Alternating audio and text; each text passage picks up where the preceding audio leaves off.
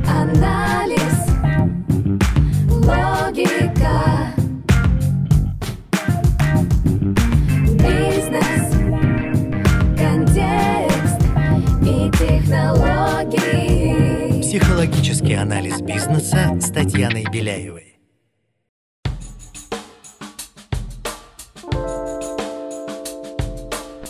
Всем привет! Меня зовут Татьяна Беляева.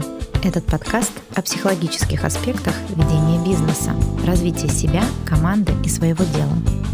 Вы будете слышать мой голос один раз в неделю. Будут выпуски, где я рассказываю и разбираю психологические составляющие профессиональной деятельности, отвечаю на вопросы слушателей. И, конечно, будут выпуски, в которых участвуют интереснейшие гости, предприниматели, маркетологи, лидеры команд, творческие личности и профессионалы российского и международного уровня. Вместе мы ищем точки роста, мотивации и стратегии построения звездных команд и экологичных организаций. Бизнес всегда делают люди, а значит в нем так много психологии. Поехали! Сегодня у нас интереснейшая тема, модная тема нетворкинг. Нетворкинг в личной жизни, нетворкинг в профессиональной жизни. Зачем его развивать? Что это вообще такое? Как э, развитие нетворкинга и профессиональных связей может помогать развитию предпринимателя, развитию его бизнеса, развитию его компании? И сегодня у нас интереснейший гость Анатолий Нарштейн, профессиональный нетворкинг, человек, который знает про связи все и даже больше. Толя, привет. Спасибо, что пришел. Таня, привет, большое спасибо за приглашение. Рад поучаствовать в твоем подкасте. Скажи, пожалуйста, давай э, начнем как-то, дайте дефиницию, да, что такое вообще нетворкинг? Если говорить кратко, нетворкинг — это некая социальная и профессиональная деятельность, направленная на то, чтобы с помощью круга друзей и знакомых, работающих или имеющих связи в той или иной сфере, максимально быстро и эффективно решать сложные жизненные задачи и бизнес-вопросы, разумеется. И как э, вообще нетворкинг может помогать э, человеку в его жизни? Вообще какие есть, может быть, рекомендации общие? Общие рекомендации, на самом деле, достаточно банальные. Когда вы общаетесь в той или иной сфере с разными людьми, нужно следить за качеством и манерой поведения, то есть соблюдать некий этикет нетворкинга. Обязательно важно улыбаться. Бытует мнение, что э, россияне не улыбаются. Вот моя практика показывает, что обязательно нужно улыбаться. Улыбка сразу дает тебе преимущество в общении с собеседником. Стесняться подходить к незнакомым людям на мероприятиях – это абсолютно нормально. Я тоже стесняюсь и борюсь со своим стеснением, поэтому не бойтесь этого. Это совершенно нормальное человеческое качество. Важно следить за внешним видом на мероприятии. Того, как говорят, нельзя произвести, произвести первое впечатление второй раз. Поэтому важно, как вы одеваетесь, куда вы идете. Нужно понимать сразу заранее, в какой одежде вас максимально адекватно воспримут. Также я рекомендую, что если вы познакомились на мероприятии, то обязательно напишите сразу после мероприятия письмо или WhatsApp-сообщение с фразой, что было приятно познакомиться и что вы готовы встретиться для дальнейшего обсуждения вопроса. Потому что если вы сделаете это буквально там, может быть, даже на следующий день или через неделю, велика вероятность, что человек даже про вас и не вспомнит. Ну, вообще, это такая простая рекомендация, это так круто. Вот я сама, когда с кем-то знакомлюсь, если мне тут же написали, я помню, кто этот человек, я вижу, да, еще, наверное, важно, когда мы пишем в WhatsApp, чтобы фотография была как-то ну, э, того примерно содержания, да, как и для целевой аудитории. То есть если B2B-сегмент, наверное, не очень, если там девушка или молодой в купальнике или там э, с стаканом пива в трусах. То есть вот за этим тоже, мне кажется, важно следить, э, потому что если раньше социальные сети или мессенджеры это было больше личное такое общение, да, ну, как хочу в WhatsApp так и называюсь, то сейчас это уже такое деловая переписка во многом идет в WhatsApp, в Telegram, но многие на это не обращают внимания. Вот я с этим сталкиваюсь. У тебя бывали такие какие-то кейсы? У меня были кейсы, когда, я знаю, человека принимали на работу, и вроде, и вроде все хорошо, посмотрели, поговорили, а потом обратили внимание, и там а, его почта была с матерным словом, и вот после этого, то есть, вот, э, ну, там что-то было типа «мир не для педиков», вот, поэтому, да, поэтому после этого я знаю пример, пример, что человека просто не взяли, просто потому что человек не подумал, отправил с какой-то почты, видимо, демонстрируя свое пренебрежение к представителям ЛГБТ. Психологический анализ бизнеса. Отлично, мы поняли, да, чего нужно избегать э, во время нетворкинга и общения после в мессенджерах. Скажи, пожалуйста, вот ну, есть, идет конференция или идет какое-то мероприятие, вот какой фразой вообще можно начать, как подойти к незнакомому человеку? Таня, спасибо, хороший вопрос. Эм, хорошая история. Здесь э, я бы выделил три таких варианта, которые опробованы мною на практике. Первый вариант мы называем это комплимент, э, когда вы просто видите какого-то очень крутого человека, и здесь вы подходите, прямо ему об этом говорите. Ты говоришь, привет, вы такой крутой, продукт у вас просто огонь, у вас, наверное, времени нет свободного. Я вот сейчас увидел вас, думаю, подойти надо обязательно. Я, кстати, Анатолий, у вас найдется пару минут. Практика показывает, что даже суперкрутые люди, занятые, они откликаются на такую фразу, когда ты прямо подходишь и говоришь, блин, ты крутой, можно с тобой пообщаюсь. Вторая история называю знакомство через вопрос. Когда, например, ты находишься на каком-то нетворкинге, ты видишь человека, который, допустим, слушает спикера, ты можешь к нему подойти и сказать, простите, вы не знаете, кто сейчас будет выступать? О, классный спикер, слышали о нем? Я вот да, вот он работал там-то, там-то, что думаете о нем? И ты завязываешь некий разговор, просто задавая какой-то вопрос. Если человек не супер зажатый, скорее всего, он тебе ответит, вы познакомитесь и сможете продолжить общаться дальше. Третий вариант э, начала вашего знакомства, я его называю знакомство через шутку с улыбкой. Помните, мы говорили о том, что надо улыбаться. Вот. А вы, здесь можно говорить о чем? Что когда вы подходите, например, и говорите, что вы так смотрите по сторонам, что кажется, что вы, как и я, здесь первый раз и никого не знаете. А, кстати, Анатолий, давайте познакомимся. Вот. Если человек, опять же, не зажатый, наверняка он с вами познакомится. Или говорите, этот спикер был такой важный, он так монотонно рассказывал, что только кофе смог это спасти. Кстати, не хотите кофе? Предлагаете кофе, все, и таким образом знакомитесь с человеком.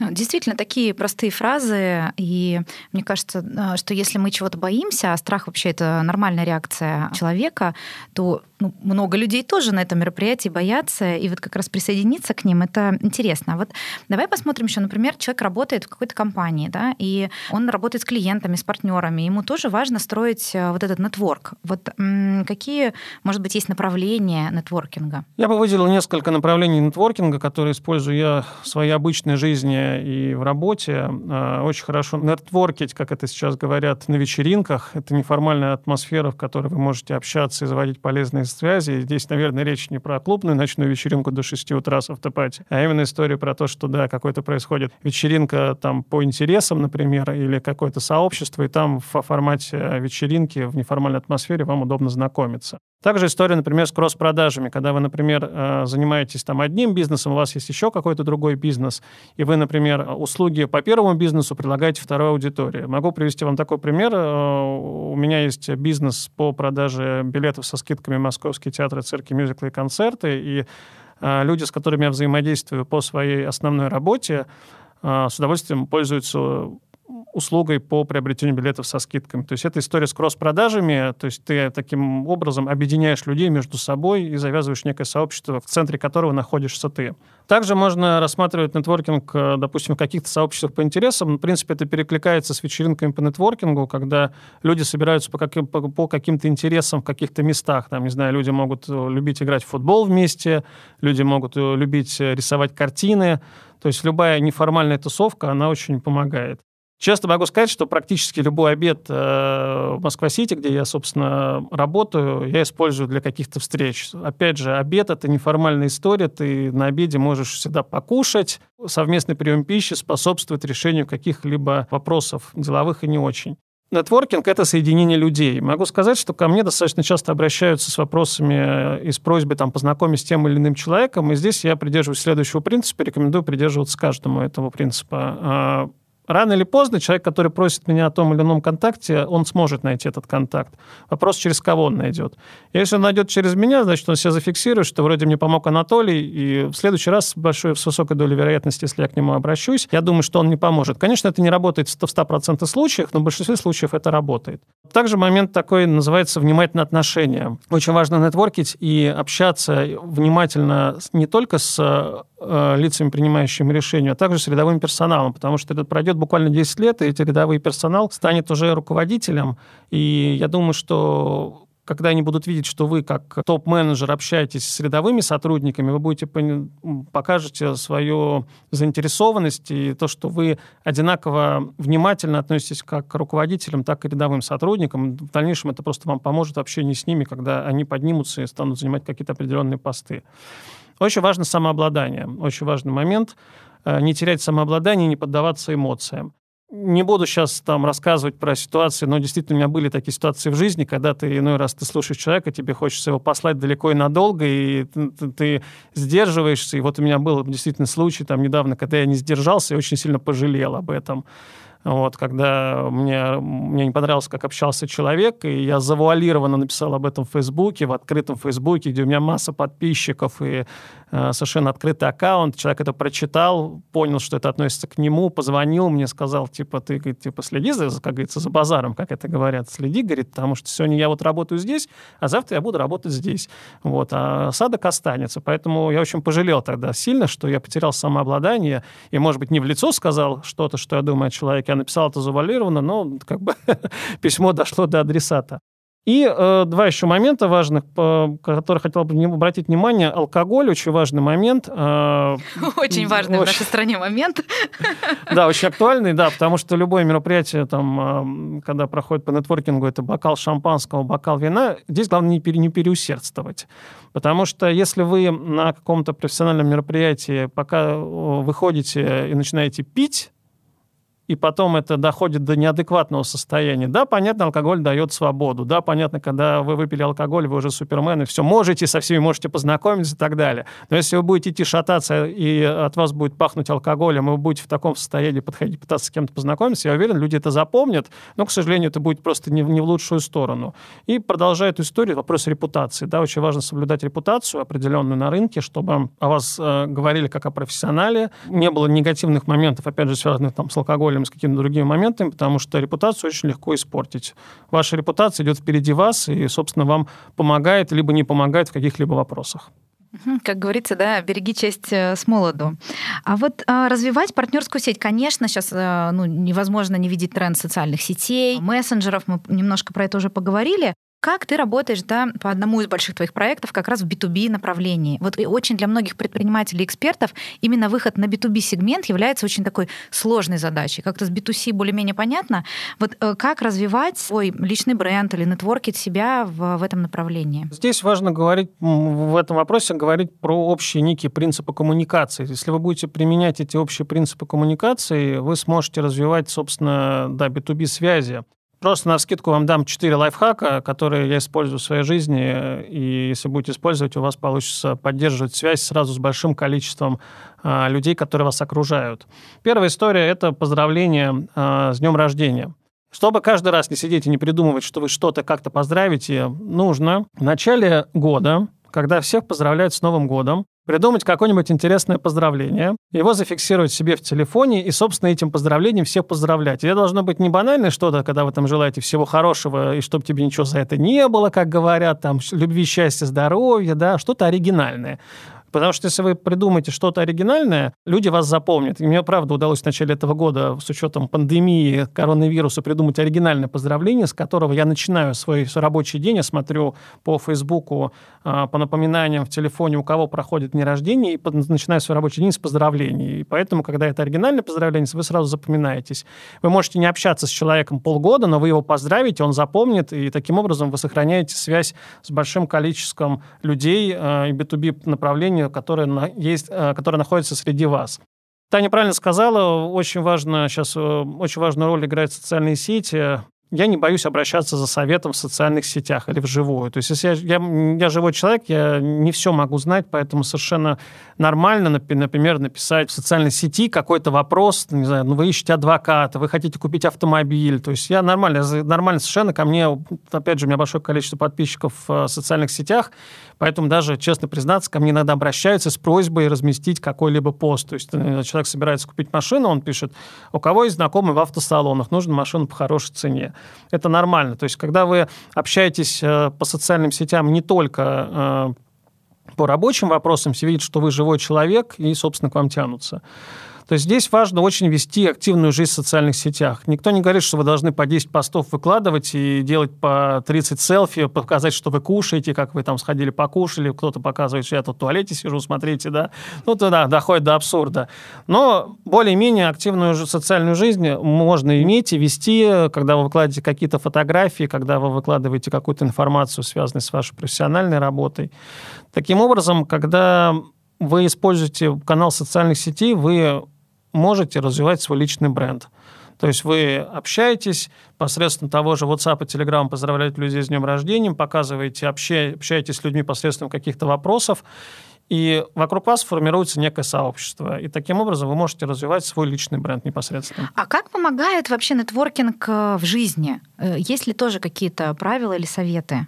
Ну, в жизни нетворкинг помогает ровно так же, как он помогает, собственно, в работе. Потому что, когда ты общаешься с разными людьми из разных сфер, э, ты можешь обратиться к ним с тем или иным вопросом, и они тебе помогут, потому что часто люди, ну, смотрят на тебя, думают, блин, он такой занятой, у него совсем нет времени, понятно, он там, может, мне не позвонил за полгода, но если, соответственно, я задаю в социальной сети вопрос, либо я обращаюсь напрямую, с радостью помогают. Поэтому, когда ты занимаешься нетворкингом, даже не профессионально, с обычными людьми, это история про то, что люди, скорее всего, тебе помогут, и ты, в свою очередь, поможешь. Можешь стать неким таким связующим звеном, вокруг которого, собственно, образуется вот эта вот тусовка, тусовка, не знаю, B2B, B2C, насколько можно это сказать, сказать, а, который тебе поможет, и ты кому-то поможешь. Здесь важно как бы работать не в одни ворота играть. Мне очень откликается, импонирует твой вот подход про то, что ну, все-таки мы общаемся с людьми, и вот личность человека, она, наверное, первична, потому что сейчас много есть тренингов, книг, и когда люди ставят все таки во главу угла,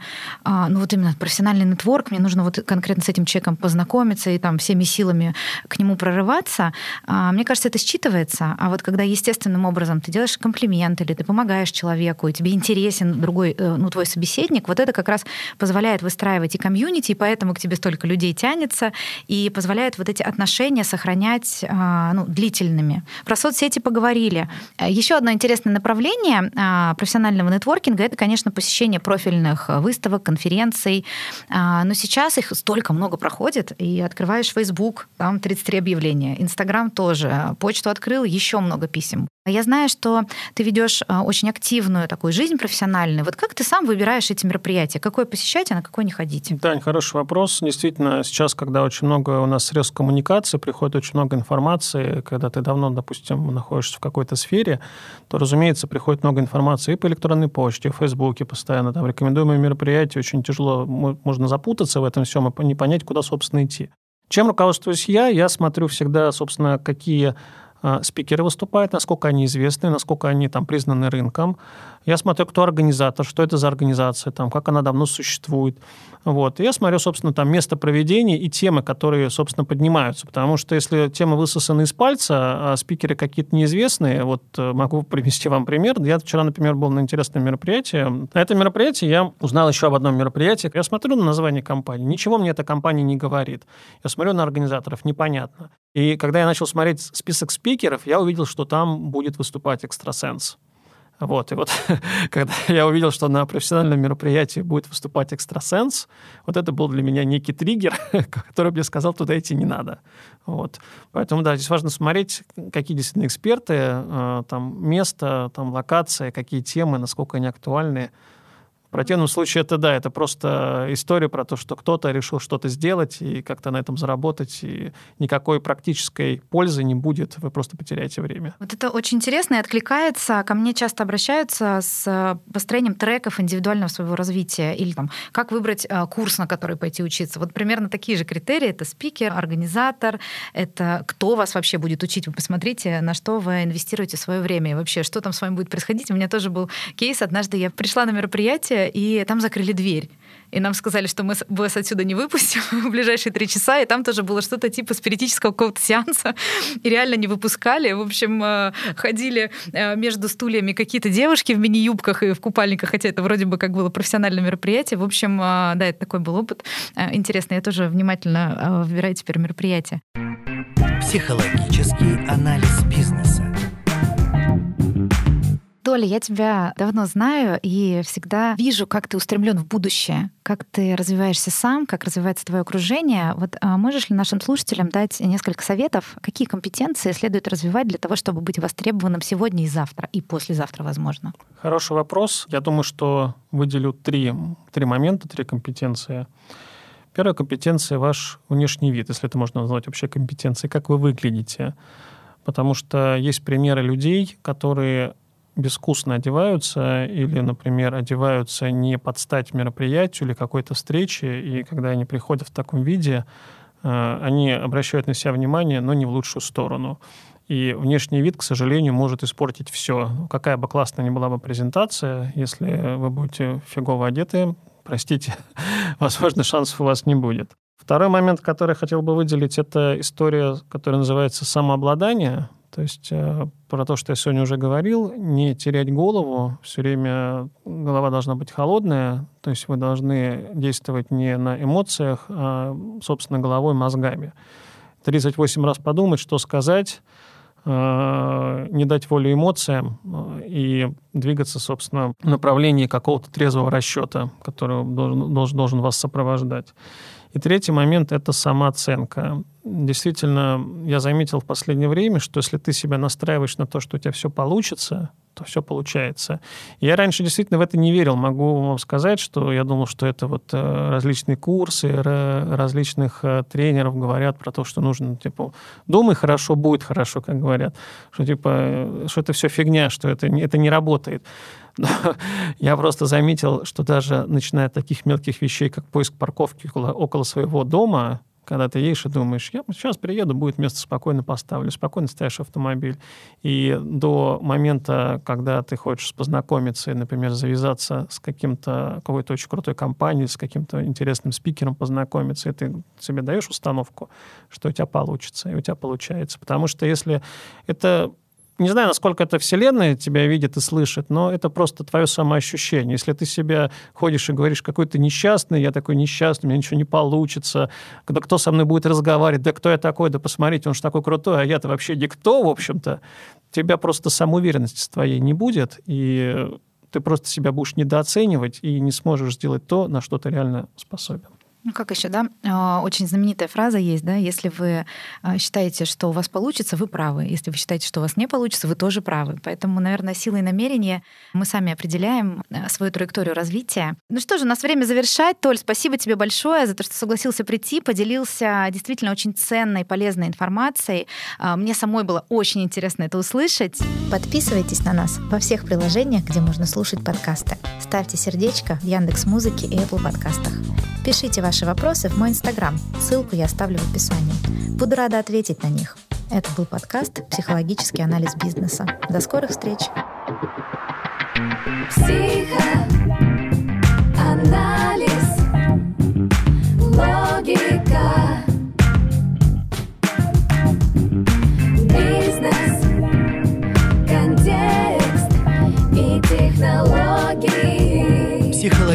анализ бизнеса с Татьяной Беляевой.